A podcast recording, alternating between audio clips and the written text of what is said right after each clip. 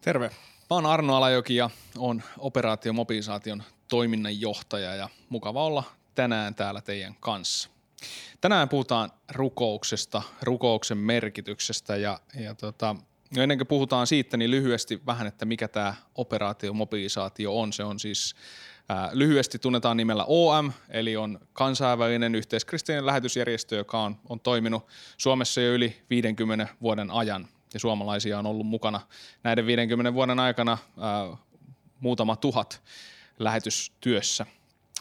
Mutta tämä meidän työ, niin se on lähtenyt liikkeelle rukouksesta ja sen tähden rukous on aika oleellinen tekijä. No toki rukous on muutenkin oleellinen tekijä lähetystyössä, mutta, mutta erityisesti meidän työn alkuvaiheissa rukouksella on ollut iso merkitys.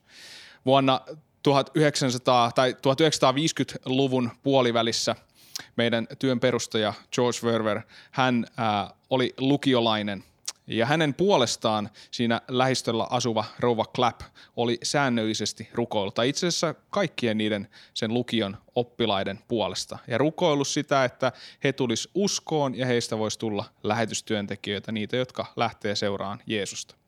Ja hän lähetti poikansa avustuksella tälle George Ververille tämmöisen Johanneksen evankeliumin, jota sitten George luki muistaakseni kolme vuotta, kunnes sitten ää, aikanaan Billy Grahamin kokouksessa hän teki ratkaisun lähteä Jeesuksen seuraajaksi.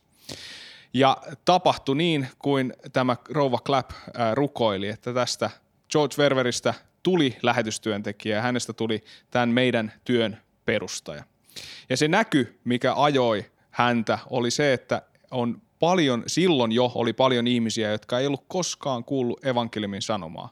Ja, ja sitä George Verver ei pitänyt hyväksyttävänä, että meillä on, siinä tapauksessa oli, oli kyse amerikkalaisista, että amerikkalaisilla oli saatavillaan evankeliumin sanoma. Yhtä lailla nyt, kun me ajatellaan meitä suomalaisia, niin meilläkin on helposti saatavilla evankeliumin sanoma, mutta sitten on paljon ihmisiä, jotka ei koskaan kuulleet, eikä he pääse välttämättä samalla lailla käsiksi evankeliumin sanomaan kuin me täällä.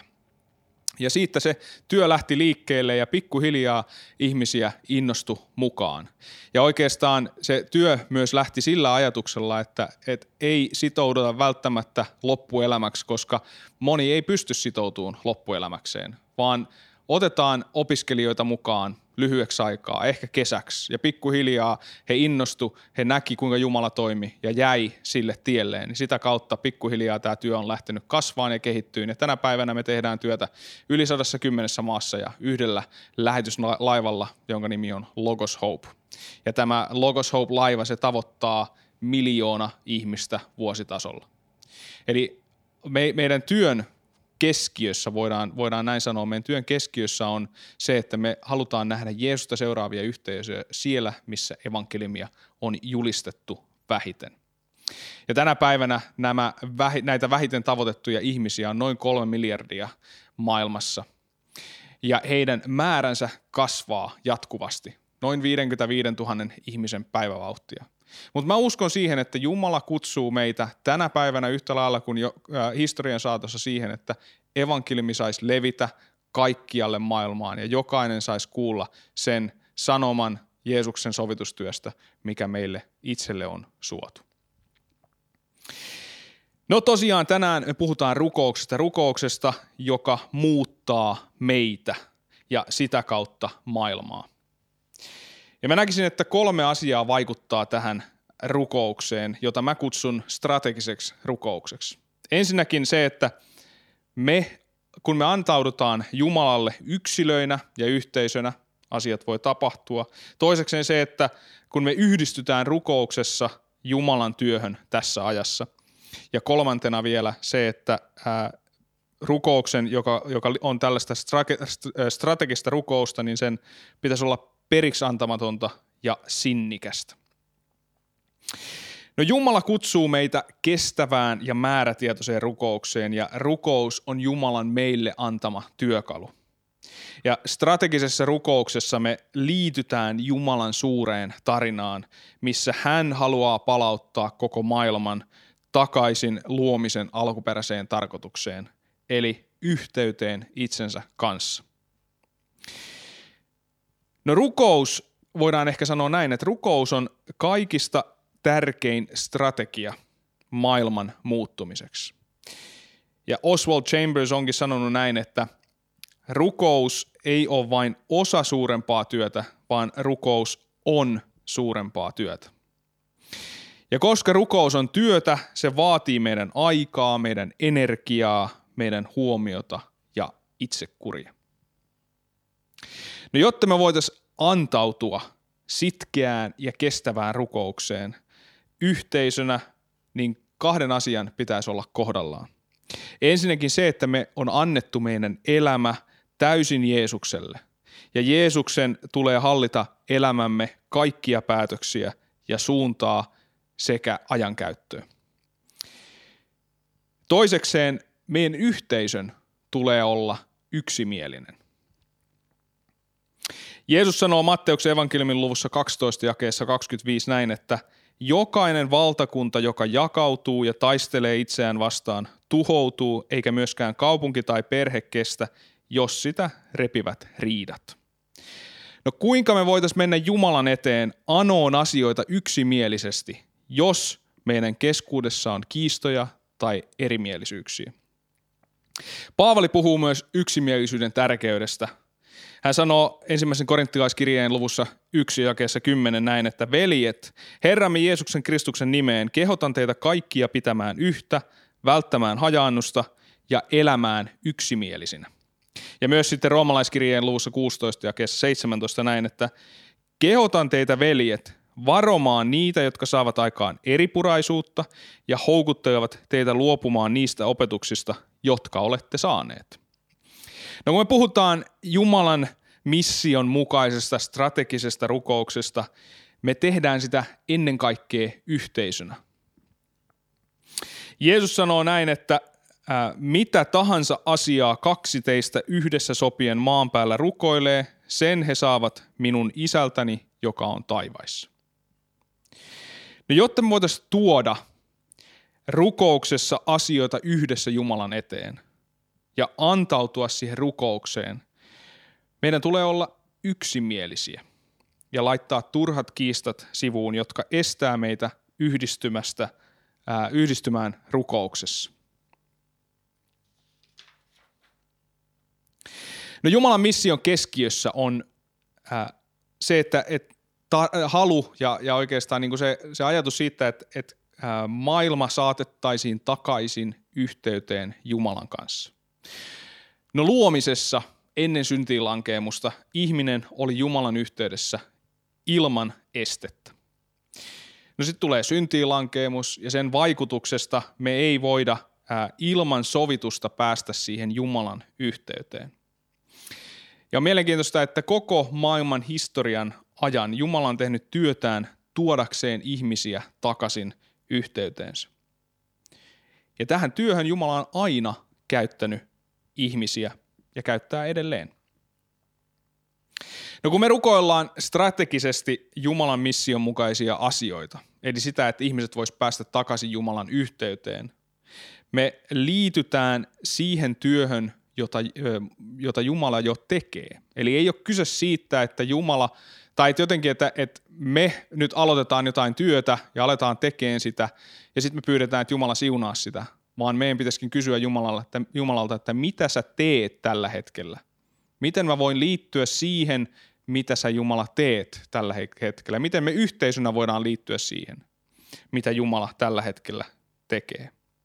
Meidän silmien on avauduttava niille asioille, joita Jumala jo tekee tässä ajassa. Ehkä se on meidän ympärillä, ehkä se on sen työn kautta, mitä, mitä seurakunta tekee täällä lähellä, mutta myös sitten ää, lähetystyön kautta jossain toisessa paikassa. Sitten meidän sydämen on myös herkistyttävä niille asioille, mille Jumalan sydän on herkistynyt.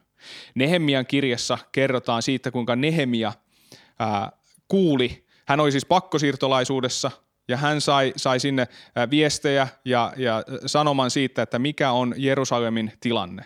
Ja hän kuuli siitä kurjuudesta, missä ää, Jerusalemin asukkaat eli. Se mursi ää, tämän Nehemian sydämen. Ja Nehemia kääntyi rukouksessa Jumalan puoleen ja hän alkoi tunnustaa, ensinnäkin omia syntejään, mutta myös kansan syntejä, koska kansa oli joutunut siihen tilanteeseen sen takia, että he oli ollut tottelemattomia Jumalaa kohtaan. Ja Nehemia alkoi päästä kärryille siitä, että mikä on Jumalan sydämellä. Ja hän alkoi rukoilemaan niitä asioita, jotka oli Jumalan sydämellä. Ja se päätyi, tilanne tietysti, jos, jos tunnette Nehemian tarinaa, niin se vei Nehemian takaisin Jerusalemiin äh, rakentaan Jerusalemin äh, muureja ja rakentaa sitä yhteisöä sinne uudelleen. No, herkistynyt sydän ja Jumalaan kiinnittynyt katse on hyvä pohja strategiselle rukoukselle. Ja strategisessa rukouksessa me kysytään Jumalalta, että mitä, kuinka ja kenen puolesta meidän tulisi rukoilla. Jumala toimii tässä ajassa ja meidän on tärkeää ymmärtää, että mitä Jumala tekee ja mihin hän haluaa meidän keskittävän meidän rukouksen.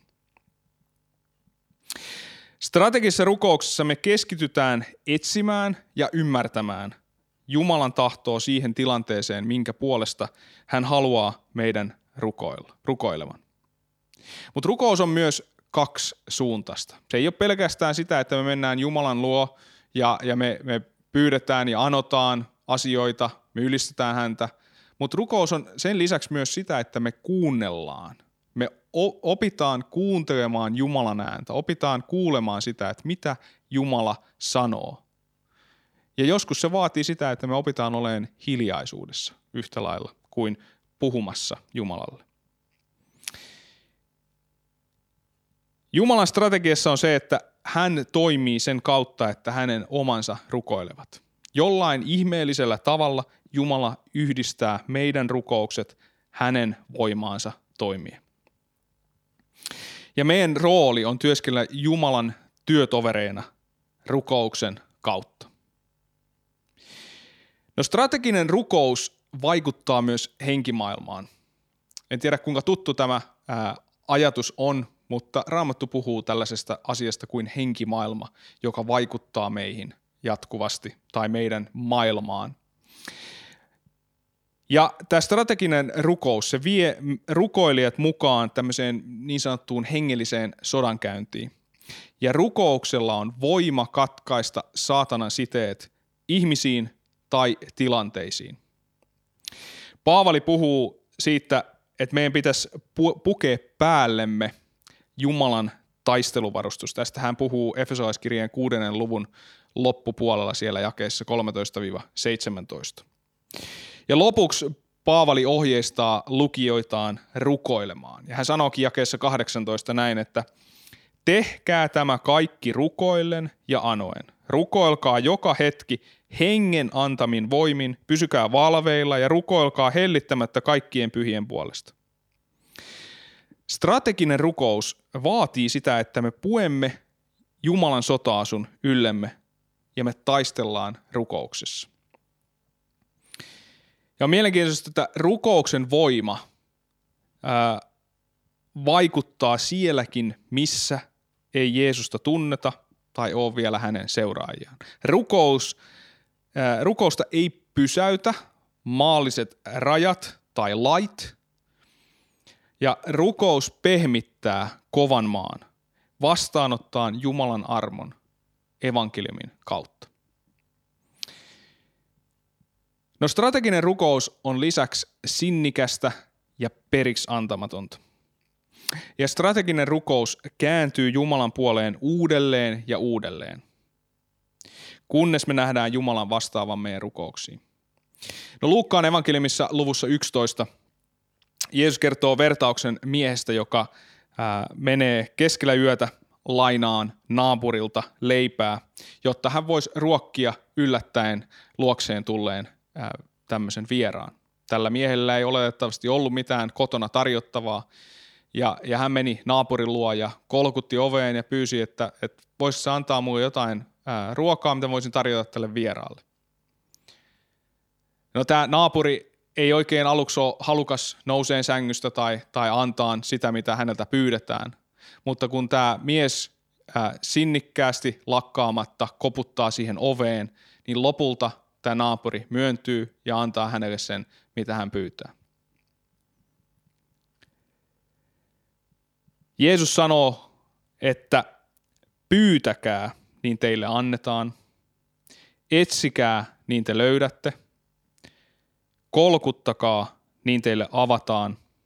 Sillä pyytävä saa, etsiä löytää, ja jokaiselle, joka kolkuttaa, avataan.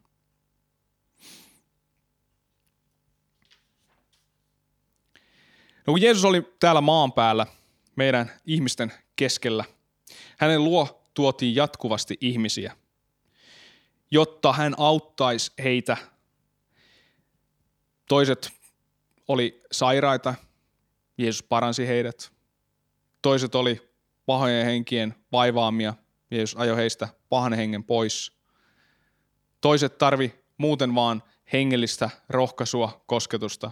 Jeesus aina auttoi heitä.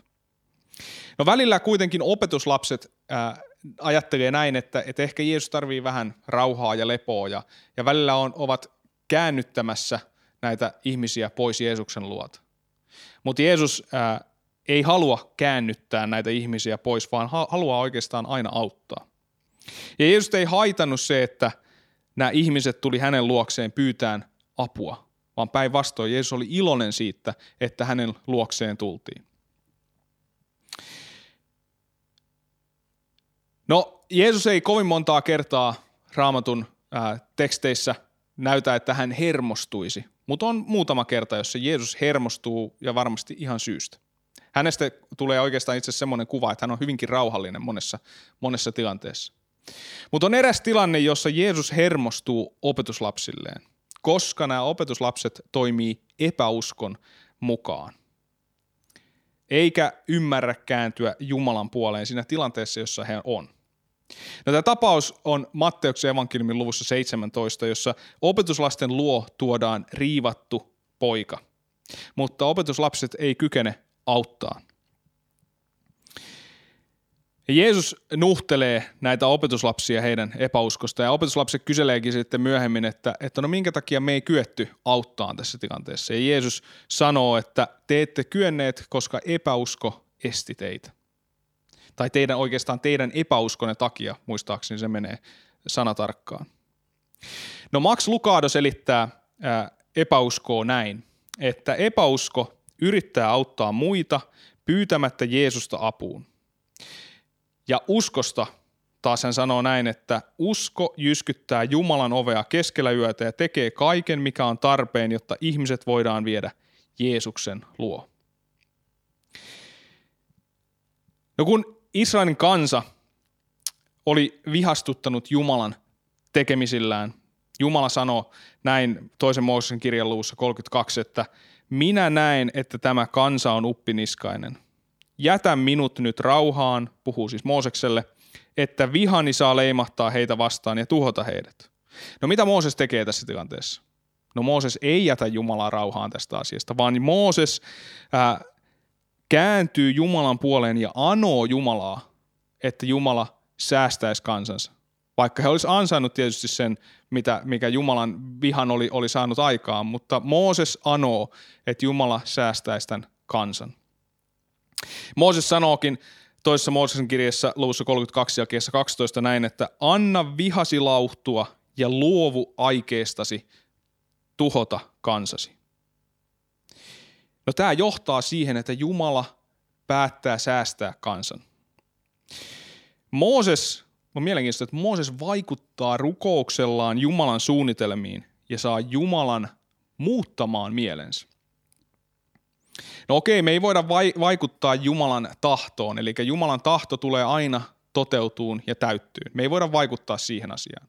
Mutta me voidaan anoa Jumalaa toteuttamaan tahtonsa jollain toisella tavalla kuin Jumala on ää, ensin ajatellut.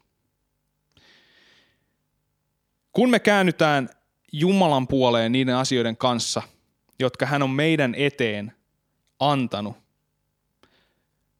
meidän tarvitsee olla sinnikkäitä ja sitkeitä, kun me kolkutetaan sitä Jumalan ovea ja pyydetään häntä apuun.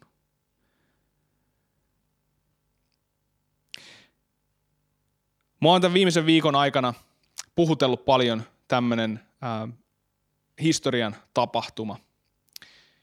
Siitä, mitä sinnikäs, periksantamaton rukous, jota yhteisö tekee yhdistyneenä ja yhteisellä mielellä.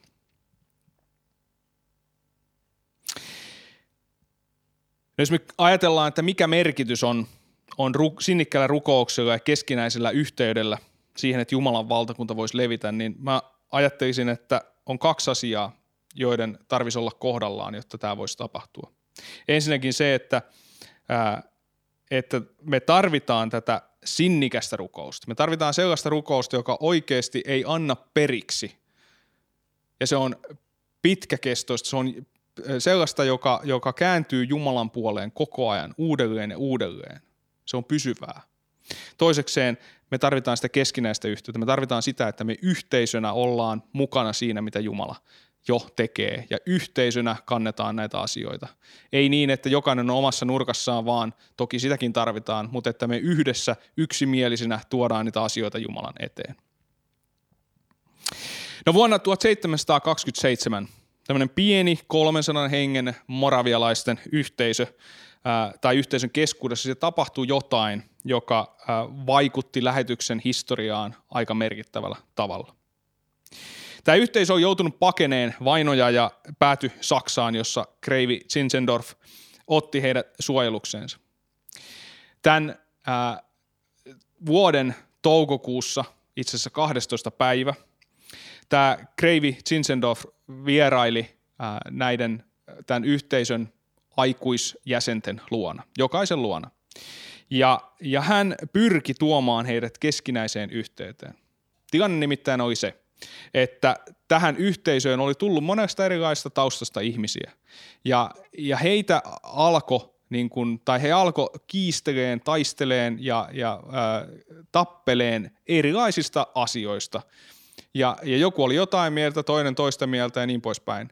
Ja heiltä puuttui keskinäinen yhteys ja tämä riiteleminen ja tappeleminen, niin se rikkoi ja raastoi sitä yhte, ää, yhteisöä. No tuona päivänä, toukokuun 12. päivä vuonna 1727, jokainen tämän yhteisön aikuisjäsenistä allekirjoittivat sellaisen sopimuksen, jossa he sitoutuivat ja lupautuivat antamaan elämänsä täysin Jeesukselle ja laittamaan ne keskinäiset kiista-aiheensa sivuun. No muutosta alkoi tapahtuu. Saman vuoden heinäkuussa, 16. päivä itse asiassa, tämän yhteisön jäsenistä osa oma-aloitteisesti alkoi kokoontuun yhteen ja rukoilee ja laulaa hengellisiä lauluja. Heitä, he halus, he halus tulla yhteen, halus rukoilla yhdessä. No elokuun viides päivä samassa vu- samana vuonna tämä Kreivi Zinzendorf oli noin 12 muun henkilön kanssa koko yön rukouksessa. Ja noin puolen yön aikaan pyhä henki kosketti heitä. Sitten elokuun kymmenes päivä heillä oli Jumalan palvelus ja pyhä henki tämän Jumalan palveluksen keskellä, tämän kokouksen keskellä kosketti sitä yhteisöä. Ja se yhteisö päätyi rukoileen keskiyöhön saakka, eli koko päivän. Sitten tuli elokuun 13. päivä ja jälleen kerran pyhä henki kosketti tätä yhteisöä jo uudella tavalla ja tämä päivä tuli muuttaa sen yhteisön kokonaan. He antautuivat tuona päivänä yhteiseen rukoukseen. Ja tämä johti siihen, että vuonna 1727 elokuun 26. päivä 24 miestä, 24 naista – päätti antautua rukoukseen niin, että se rukous oli katkeamatonta päivät ja yöt. Ja nämä muut yhteisön jäsenet osallistuivat näihin rukouskokouksiin sen mukaan, mikä heillä oli mahdollisuus. Ja tämä 24-7 rukous, kokous, kesti kaikkiaan sata vuotta.